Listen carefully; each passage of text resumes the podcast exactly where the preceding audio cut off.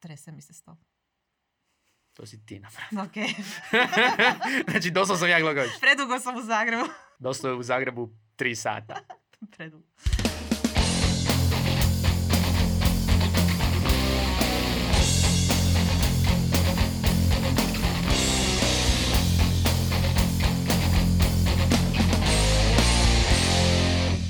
Dobar dan i dobrodošli u Netokracija podcast. Ja sam Mija, Ja sam Ivan. a mi danas rangiramo komunikacijske failove sa kraja 2020. i početka 2021. od najblažih prema naj, najgorima. Tako je, najveći problem koji smo imali početkom ove godine bila je komunikacija. Ali ne, ne, ne, ozbiljno, kak se Ti zove. se smiješ, ali to jest problem. Mislim. Zapravo da, sad kad razmišljamo o onom što ćemo pričati, da, zapravo je, je, problem je, to nije... Problem je. Mislim, problem je i događaji dobar. koji su se dogodili a, i razni, e, ali i komunikacija o njima je problem. No, o tom potom prije svega moram preuzeti Ivanu ulogu ovaj put u ovom podcastu i ja vas pozvati da ne propustite nove epizode Netokracija podcasta gdje ćemo pričati o još ovakvih failova, a, tako da se pretplatite i označite zvonce na YouTube-u, a ako nas više preferirate samo zvučno, a, a, pretplatite se putem Apple podcasta, Google podcasta, Spotify-a, Deezera i tako, je, dalje. Tako je, a zato upravo ako preferirate audio verziju snimamo još i bolje mikrofone za ASMR ako želite. Zahvaljujući našim partnerima iz Podcast studija gdje snimamo u ovom lijepom uh, ambijentu. Tako da hvala i Podcast studio. I naši Doris koja ovo sve lijepo smontira da dobro zvučimo i lijepo Je li ovo prava epizoda da počnemo sa ASMR-om? Ne, ne. Ah. Dobro, komunikacijski nećemo. Komunikacijski nećemo, nećemo. Ja bi samo malo dala u- uvoda u ovo zašto je ova epizoda nastala, jer oni koji prate netokraciju znaju da mi povremeno, većinom ja, na njoj radim razne analize dobrih e, i loših e, komunikacijskih slučajeva na društvenim mrežama i gdje analiziramo što se dogodilo i što se zapravo moglo bolje odraditi. I tako sam krenula mm, krajem prošle godine pisati o jednom takvom slučaju. Onda se pojavio novi pa sam krenula prikupljati informacije o njemu. Pa još jedan novi, pa još jedan novi i na kraju sam shvatila da ako tako nastavimo da nikad neću ništa napisati pa smo odlučili to pretvoriti u jednu epizodu podcasta gdje ćemo zajednički analizirati i pričati o onome što se dogodilo. Tako je. Mislim, za one koji ne znaju, i Mija i ja smo se bavili uh, komunikacijom putem društvenih mreža profesionalno. Mislim, i dalje se bavimo, analiziramo to, pišemo, komentiramo očito, uh, ali zapravo smo radili za klijente. Tako je, Um, I tako doslovno znamo što CM-ovi prolaze, koli, koji su neki od izazova. Da. Naravno, izazovi nisu samo u, u ljudima, nego i u organizacijama koje često ne žele uh, komunicirati putem društvenih mreža. ili tako ne da- znaju ili jednostavno organizacijski nije dobro postavljeno da ona osoba koja je a, objavljuje sadržaj i prva je na nekoj liniji obrane od korisnika, da to tako nazovemo, mislim, oprostite korisnici, ali ako, ako je riječ o telekomu i bankama, često to izgleda Da. kao bojišnica nego išta drugo. Nekad je organizacijski problem zašto neš- neka informacija ne može doći do te krajnje osobe koja na kraju komunicira ili ta osoba nema dozvolu ili nema sve informacije ili nema uvide i tako dalje. Mi ne znamo što se ovim slučajevima događalo a, ispod površine, ali to zapravo nije ni bitno, a, jer je bitno ono što se vidi prema van. Komunikacija. Komunikacija, to je to. I ovaj, idemo vidjeti koji su to slučajevi koji smo mi izdvojili. Vjerojatno ih je bilo još puno, ali ovo su neki, nekih pet koji smo mi izdvojili a, jer su nam zapeli za oko. A ako je i vama još neki zapeo za oko, pišite nam na info.netokracija.com pa možda napravimo i nastavak. Tako, ili tagirajte na društvenim mrežama. Gdje god vidite fail. A ljudi to i rade inače, tako da samo nastavite. Ovo je slučaj koji mi je također netko poslao, hvala. A, riječ je o objavi drogerijskog lanca Miller. Inače, meni jako drag dro- drogerijski lanac, žao mi je što se on našao u ovoj priči, ali s razlogom. Dakle, a, riječ je o objavi, evo pročitat ću ju za početak pa ćemo vidjeti što se dogodilo. Dakle, ona je nastala 5.1. na Facebook stranici Millera. Dakle, u postu je pisalo Iskoristite zimske popuste na odabrane vrhunske proizvode na svim našim odjelima. Savjete i više informacija potražite kod našeg ljubaznog i stručnog osoblja.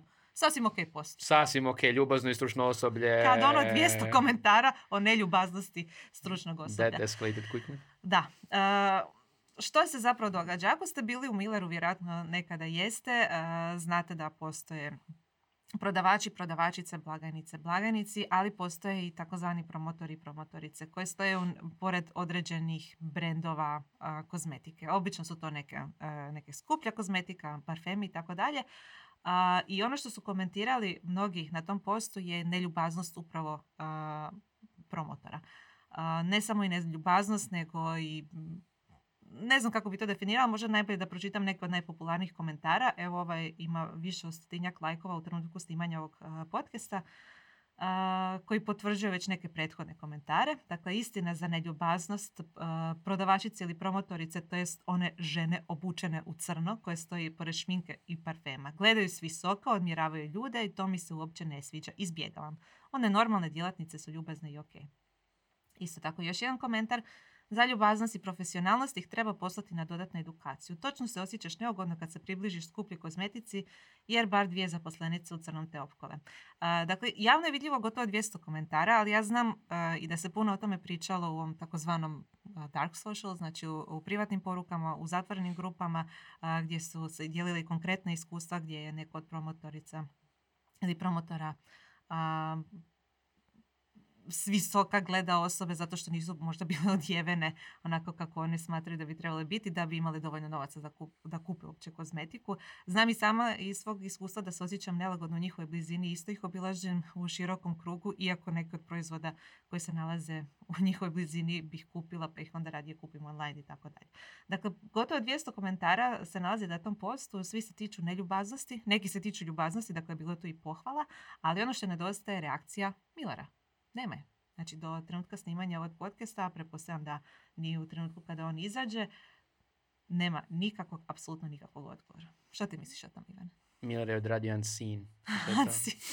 sin, sinali smo. Ali nije, ne znamo jel su sinali. Da, ma Nema jesu, čak ni toga. jesu, sinali su. Znači, ako nisu si, ono... Na chat aplikacijama barem znaš da je neko sinao i onda i to je neka vrsta poruke. Ovo je ništa. Nema. To je možda feature koji Facebook treba uvesti, sin od brand. to bi sigurno dobro utjecalo. Koji CM je vidio ovo? Hm. Da, da, doslovno. Uh, ma ne, mislim, ovo pokazuje, mislim, da, to je nastala krizna situacija na koju nisu odgovorili. Bilo kakva reakcija, odnosno, pardon, ne bilo kakva reakcija, ali reakcija koja bi uvažila kritike koje, koje očito ima, nije sad dvoje, troje ljudi se žali bez veze, koja bi uvažila kritike, govorila na njih, pokazala da Miller želi pomoći svojim kupcima. Da mu je stalo do njih.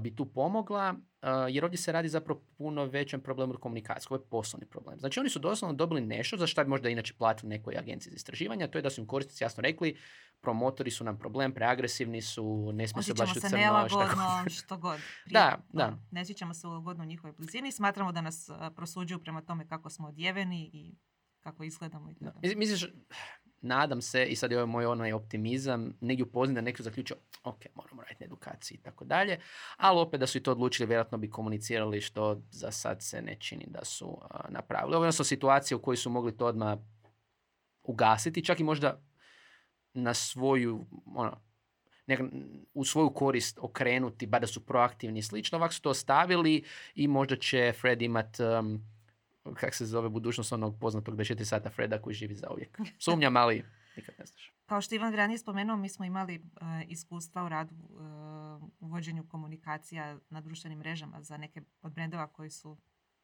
omraženi tradicionalno, dakle telekom i banke i moram priznati da je stvarno moguće jednog vrlo nezadovoljnog korisnika okrenuti vrlo zadovoljnog samo ako mu se pristupi s nekom otvorenom, iskrenom komunikacijom. U mu se pristupi uopće. Da, ako mu se pristupi uopće. Dakle, čak, e, mislim da je možda e, gore od šutnje bilo da su pristupili mlako i nešto rekli, ono, hvala na razum, ne znam ni čemu, na, čemu već brendovi uopće stalno zahvaljuju ali e, e, da su se odlučili za komunikaciju, uh, po meni bi su, su trebali odgovoriti na svaki komentar, konkretno.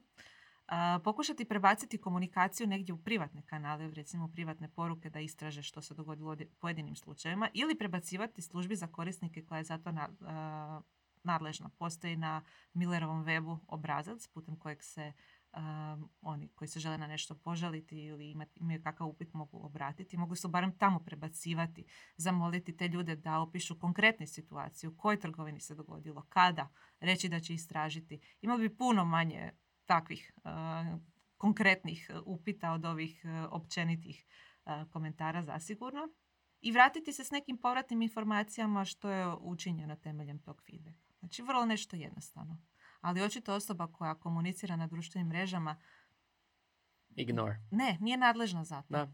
Da, da, da. Ne, ne, ali dos, doslovno Vjerojatno to. samo za zna- promociju vidjela sam da komunicira kad su neke nagradne igre u tijeku, zna odgovoriti na neki upiti pa imali tog laka za nokte u toj toj trgovini, ali nije nadležna za ovu vrstu rješavanja To, situacije. to je ona varijanta. Poslan je upit na odjel koji se bavi promocijom, nikad nije došao odgovor. Tko zna? Tko zna što se dogodilo u pozadini, Mi ali ne n- znamo. neovisno o tome, to nije opravdanje. Tako. je. Tako da, Miller sredi se. A dalje tko se treba srediti, uh, a to je HRT. Um, tko bi rekao? Ali mislim da nisu aktivni baš na društvenim mrežama, Mija. Čini mi se. Da, mm, u trenutku kad sam bila poprilično uh, ljuta oko ovog slučaja, stvarno sam bila ljuta i nisam napisala tekst, možda sam trebala, sad sam već malo ispuhala cijela priča, ali mislim da je važno spomenuti. Dakle, povod za nju je bio to uh, događaj u kongresu američkom, Možda se čuli. možda ste čuli za njih, možda ste vidjeli na Twitteru, tako dalje. Dakle, kad je to sve krenulo na Twitteru je stvarno sve prštalo od informacija, što od uh, privatnih korisnika i već su neki domaći mediji počeli pisati o tome. Dakle, nije nužno da su odmah digli ni, vijest na web, niti imali prilog na TV-u, ako je riječ o televizijskoj kući, nego su jednostavno i sami novinari počeli pisati o tome i tako dalje. Ono gdje je bila šutnja je bio HRT. A, nisam pratila televizijski program tada, ali koliko sam vidjela prema komentarima drugih ljudi i sa um, ono, prilozima o tome se također kasnilo, što je apsurdno, zato što znamo da HRT ima dopisnika baš, odnosno dopisnicu u Washingtonu.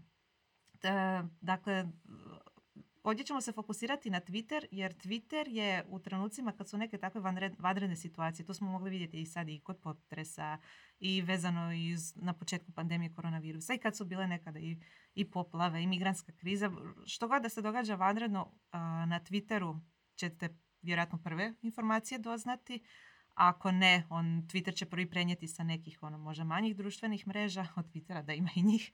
Um, i često će ljudi uživo stvari stavljati direktno na Twitter. Zašto? Zato što su tamo mediji i političari. A ovo je neka slučaj koji se doslovno ticao e, medija i politike, a naš nacionalni servis je tek negdje iza ponoći prvi put nešto tweetnuo. Znači, nešto, nešto se događa po našem vremenu, tako Da. reći. Da, to su bili večernji sati. Jak, mislim, ja sam osobno pratio preko Twittera. Znači, Pa kad i se to ja događalo, preko Twittera. Gdje ćeš drugdje pratiti nego Da, preko Twittera? i, i, i doslovno u takvim situacijama sjedim se uvijek kad I ljudi preko YouTube-a. i preko YouTube-a, kad ljudi kažu ono tipa joj Twitter u Hrvatskoj nije baš razvijen i slično. Za ovakve događaje jest. Za ove događaje je najbolji jer ni Facebook, ni Instagram, ni TikTok, žao mi je, ništa ne može dati. Ne, ne, Sorry, ne. ne, na TikToku je bilo puno toga. Aj, dobro, ovome. druga tema, vratimo se na Twitter, žao mi je što sam uopće spomenuo. A, ali druge društvene mreže nisu toliko prilagođene ovoj situaciji kao što je Da. Twitter, jer s jedne strane imate Trumpa koji huška, imate korisnike koji reagiraju, imate državu koja reagira. A, I šta se događalo, na Twitteru dođe prvo, onda prenose prvenstveno Mediji. privatni mediji, a, znači putem ili televizije i tako dalje, protiv i novinari, a, a kod HRT-a ništa. Mislim, postoji razlog zašto je Trump to odabrao kao svoju neku primarnu pla- platformu. Da. Nekad bilo. Tako da je Trump vam preporuča Twitter. da, da, da. The best. A, mislim, ne znam što bih rekla na ovo. mislim da više ne preporučuje, ako ništa drugo. Ali, dakle, nacionalni servis bi se također trebao Ali gdje- srediti. na, na kojoj drugoj društvenoj mreži možeš vidjeti tipa da, se, da je slovenski predsjednik uh, ili je premijer, bože što je da, ne, ne, dobro, whatever, Da je da, Janša izbrisao, kak se zove, svoj tweet u kojem hvali Trumpa. Znači jednostavno te Ne tako... da hvali, nego njega proglašava uh, pobjednikom. Pa kaže hvali ga, to se nije dogodilo. Ga hvali kao. Da je. Sad se širio fake news pa je obrisao. Joj, bože. Ali da, e, možeš naći i taj originalni tweet i onda možeš naći screenshot obrisanog tweeta. Dakle, sve, sve Twitter pra- e, prati i screenshota, tako da zato bi trebao biti i izvor informacija, naravno uz određeno filtriranje, jer pu- ima i puno dezinformacija, baš zbog njegove brzine.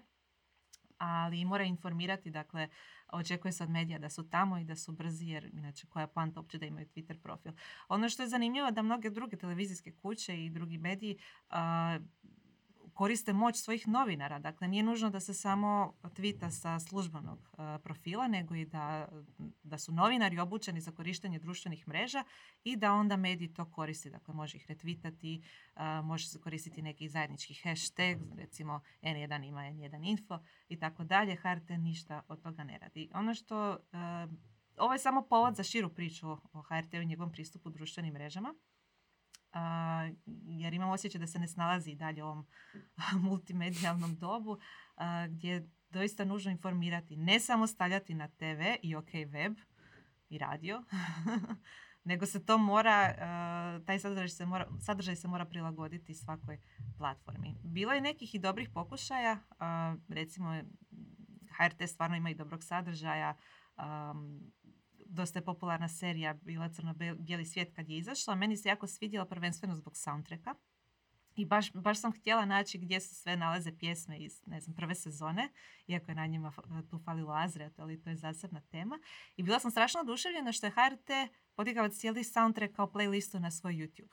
To mi je bilo, wow, super inovativno uz sam uh, ovaj, uh, HRT, nisam to nikako povezivala. Dobro, Crno-bijeli svijet je imao i Facebook stranicu uh, koja je isto bila baš cool u to vrijeme, ali to su tak neki sporadični slučajevi. A s tim da imam bif sa Facebook stranicom nedjeljom u dva, o čemu ću sigurno morati pisati jer mi je urnebesno da najvažniji talk show u prime timeu na, na nacionalnoj televiziji ima tako aljkavo vođenu Facebook stranicu, mislim. Ako vi želite posnu epizodu posveću nedjeljnom u dva ili barem mi članak o tome, molim vas recite to u, u komentarima.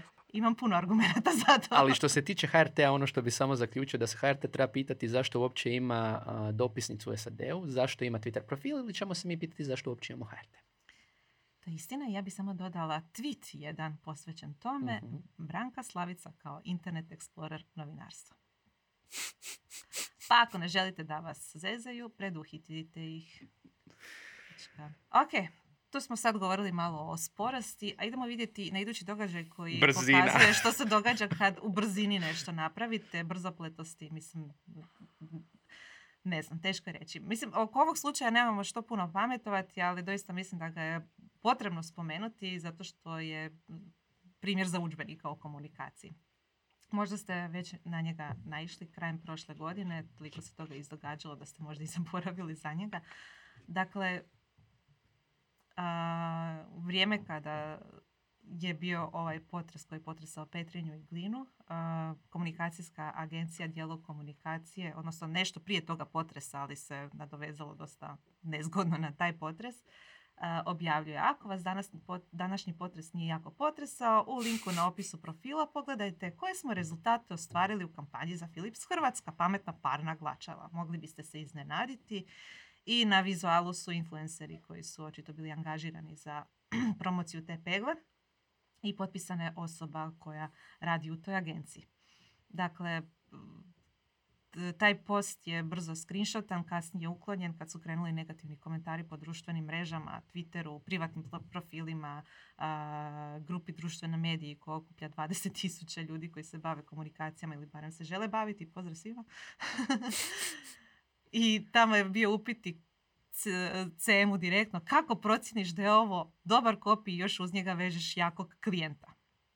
Kao, kao procjena, kako uopće možeš povezati potres sa promocijom parne pegle. To je bio... govorimo treba biti aktualan. Treba biti aktualan, treba malo razmišljati svojim Druga stvar je to što se kasnije doznalo iz komunikacije da klijent nije odobrio ovakav post. A mi da bi klijent možda imao nešto za reći na to? Ja, ja znam da je bi imao nešto za reći zato, zato što je vrlo jasno rekao. Treća stvar što je bila potpisana jedna djelatnica za koju, ako sam dobro pohvatila cijelu priču, zapravo nije imala veze s tim postom ali ona dobila određen broj hejta zbog toga i tako dalje. Kako riješiti, kako raspetljati ovo?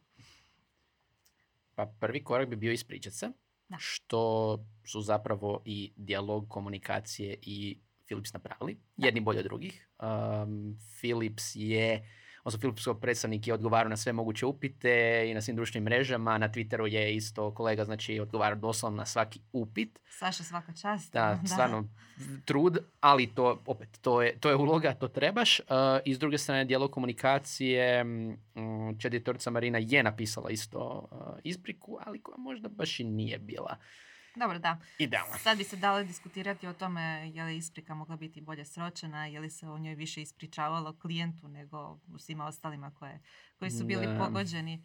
Uh, ovom objavom. Zanimljivo je bilo to što je digitalni tim Philipsa, kao što si spomenuo, preuzeo ispričavanje vlastito ime i objašnjavanje da oni nisu imali nikakve veze s postom. Iako su dobro to napravili, jer neke osobe koje imaju popriličan broj pratitelja na društvenim mrežama su otvoreno pozivale na bojkot Philipsa i njihovih proizvoda.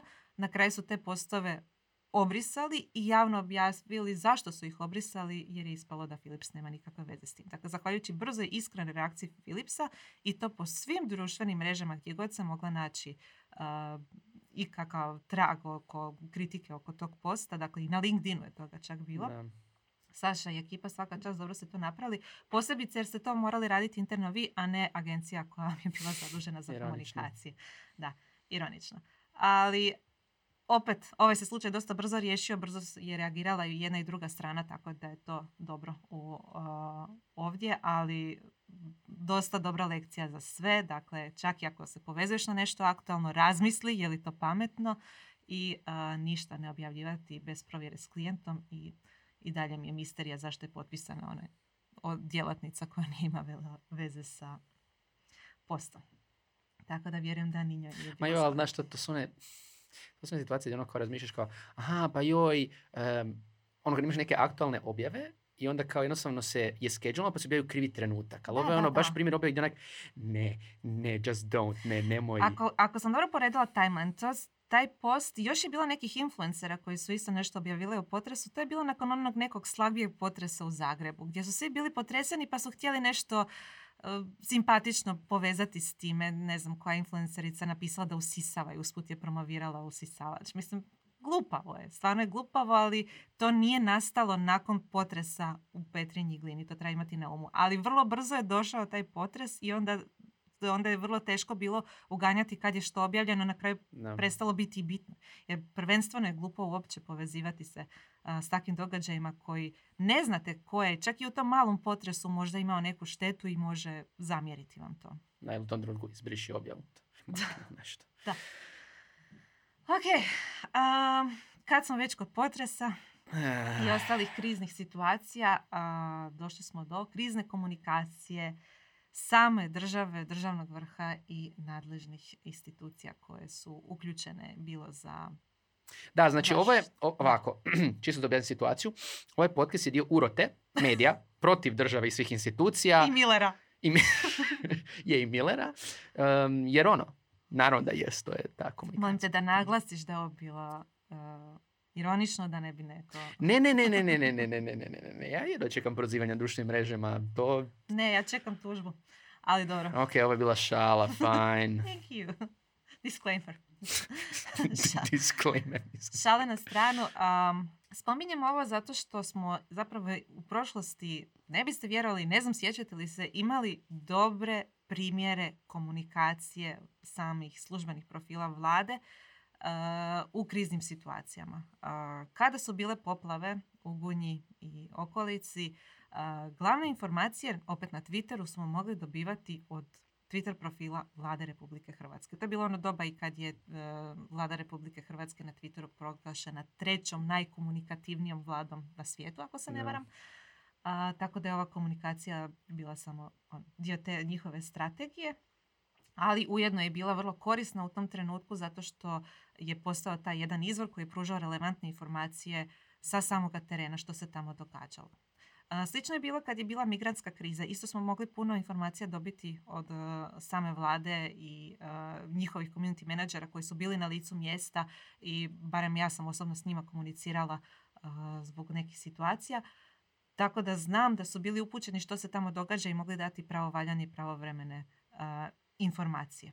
I to je jako važno u kriznim situacijama, da su informacije brze i da su točne što je moguće više, čak i ako se u brzini nešto netočno i objavi i ako se ispravite, niko vam neće zamjeriti zato što vidi da se trudite i, um, i da pokušavate doprinijeti što manje kakofoniji raznih informacija. Ovdje je nastala kakofonija. Dakle, informacije su se dijelile o tome kome je što potrebno, gdje treba pomoći na najrazličitijim kanalima, putem najrazličitijih profila, stranica, grupa, Znači, nevjerojatno bilo. Mi smo čak objavili e, netom e, nakon toga, e, nakon potresa u Glini Petrinji mali vodič kako pomoći putem interneta, a jedan od mojih savjeta je bio tada nemojte dijeliti screenshote, na primjer, jer ako podijelite screenshot, ne zna se gdje je originalni post objavljen, kada je objavljen, je li ta situacija već riješena, nego je bolje linkati originalne postove, ako je ikako moguće. Dakle, to su te neke stvari koje čine veliku, veliku razliku i bilo je jako puno dezinformacije i ljudi koji su se pokušali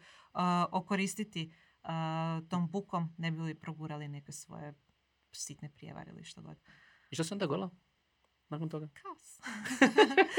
Kaos nakon kojeg je nastao mini rat između upravo onih koji su institucija i državnog vrha koji su nadležni za upravljanje tom kriznom situacijom i onih privatnih inicijativa koje su pokušale pomoći jer su vidjeli da je kaos, da je frka, da ako ljudi privatno se ne angažiraju da bi moglo biti ljudi i bez krova nad glavom i gladnih i onih kojima je hladno i tako dalje. A zahvala su dobili ono, da ne kažem uh, užasne kritike, to je ono eufemizam svega, znači što od strane uh, znači više predstavnika uh, državnih da. službi. Samog vrha, državnog vrha. Što je urnebesno. Mislim, mi smo svi shvatili svega ovoga da sustav ne funkcionira. Ok, sustav nije bio spreman za ovo whatever. Ali ako su se već organizirale neke privatne inicijative koje žele pomoći, kojima nije bitno u tom trenutku kakav je sustav, nego da se doista tim ljudima na terenu pomogne, čemu onda međusobno optuživanje, upiranje prsta i u medije same, da se pokušao podrivati sistem, pričanje o tome kaže li se Banija ili Banovina. Mislim, to su takve gluposti. samo ću spomenuti da ne želim da me se krivo shvati, ali situacije poput ove, kad su krizne situacije, kad je čak i rat, mislim, to, tu se vrlo lako skupljaju neki politički bodovi. Dakle, sve oči cijele države su uprute u državni vrh i nadležne institucije i čeka se da se napravi neki dobar potez. I tako je lako napraviti dobre poteze. Samo je potrebno brzo reagirati, izaći na teren i napraviti ono za što su vas obučavali, ja se nadam. Da, ili u slučaju kad to ne napravite, da, I, i u slučaju kad to ne napravite uh, i kad ljudi ne gledaju samo što se radi tako dalje, nego se žele pomoći, ako ništa drugo... Prihvatite pomoć. Prihvatiti pomoć, zahvaliti se i, i, i to, to bi već bilo, nažalost, i to baš kažem, nažalost, u ovoj situaciji dobro. Da. Umjesto znači, toga... To je situacija gdje niko ne može kriviti državni vrh za nešto što se dogodilo. Niko ne može kriviti premijera što se dogodio potres ili pandemija koronavirusa. Može kriviti samo za poteze koji su napravljeni netom nakon toga i kako su oni iskomunicirani. Ovdje, ovdje je fail za failom i za failom i ne vidim da prestaje. Ja se uvijek vraćam na ono um, bolje nekad biti zao nego glup. uh u ovoj situaciji ne morate voljeti volontere, nemate voljeti pojedince određene i tako dalje, nego jednostavno iz vlastite koristi. Ako ništa drugo kažete hvala. Dob, ono, dobije, mislim, nije da dobijete politički bod, ali barem ne, ne, ne, Isuse Bože. Znači, opet, u ovoj situaciji komunikacija bila bitna da se ljudima pomogne na terenu. Da. Vrlo jednostavno. I samo niste trebali si još zakomplicirati cijelu situaciju, ali eto, kada hoćete, onda otvarajte. Tu bih ja se osvrnula i na komunikaciju Crvenog križa, kao recimo o, institucija koja je nadležna za upravljanje volonterima, donacijama i tako dalje. Dakle, umjesto da su neki pojedinci koji možda ni nisu tamo na terenu, dijelili informacije i pokušavali pomoći na taj način, mi smo trebali informacije s terena vrlo jasno i vrlo često dobivati od samog Hrvatskog crvenog križa. Ima ih i na Twitteru, ima ih i na Facebooku, imaju, imaju i svoje web stranice, imaju masu volontera. Zašto se nije tamo s lica mjesta komuniciralo, ok, treba ovoga, ne treba onoga i tako dalje. Jest nešto od toga i bilo i na webu, ali više, više, više općenite informacije i ne aktualne. Dakle, vrlo je opet lako prikazati da nešto radiš i konkretno dobiti pomoć uh, i usmjeriti ju tamo gdje je potrebna. I to je to. Ovako su svi postali baš zbog te svoje neproaktivnosti podložni kritikama. To je to. To je doslovno, ali to je ono pitanje ega. Znači, kritizirate zato što ne radiš, što što radiš. Umjesto to riješiš, ti ideš kritizirati Njih. one koji... Čak, ni, ne, čak ne, ne one koji kritiziraju, nego one koji nešto rade. da, da, znači, da, da, koliko...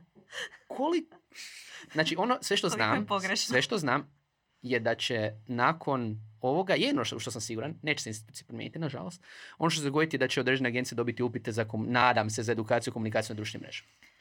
Nisam sigurna, bojim se da je, Da. da je tu ego i prevelik da se zatraži promo- pomoć u tom smislu, ali evo jedan besplatan savjet. Dakle, kad se god dogodi neka veća katastrofa koja ima neko zajedničko ime, potres, poplava i tako dalje, napravite platformu gdje će se biti okupljene sve informacije.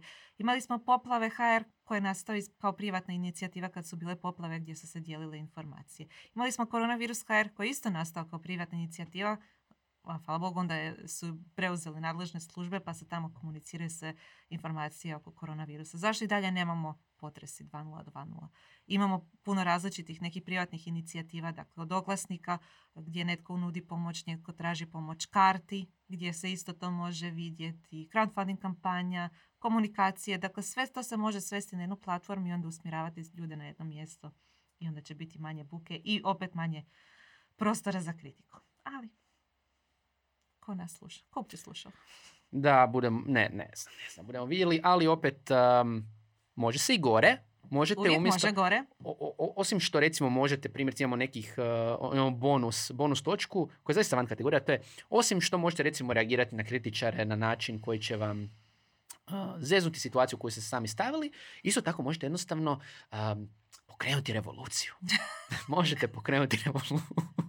Zato doista, zato doista zovemo pokretanjem revolucije. Pa- Možete nap- napraviti shitstorm. Trumpovi, ne, ovo ne zovem, ali Trumpovi, Trumpovi podupiratelji su nazvali. Dobro. Da, kako se zove.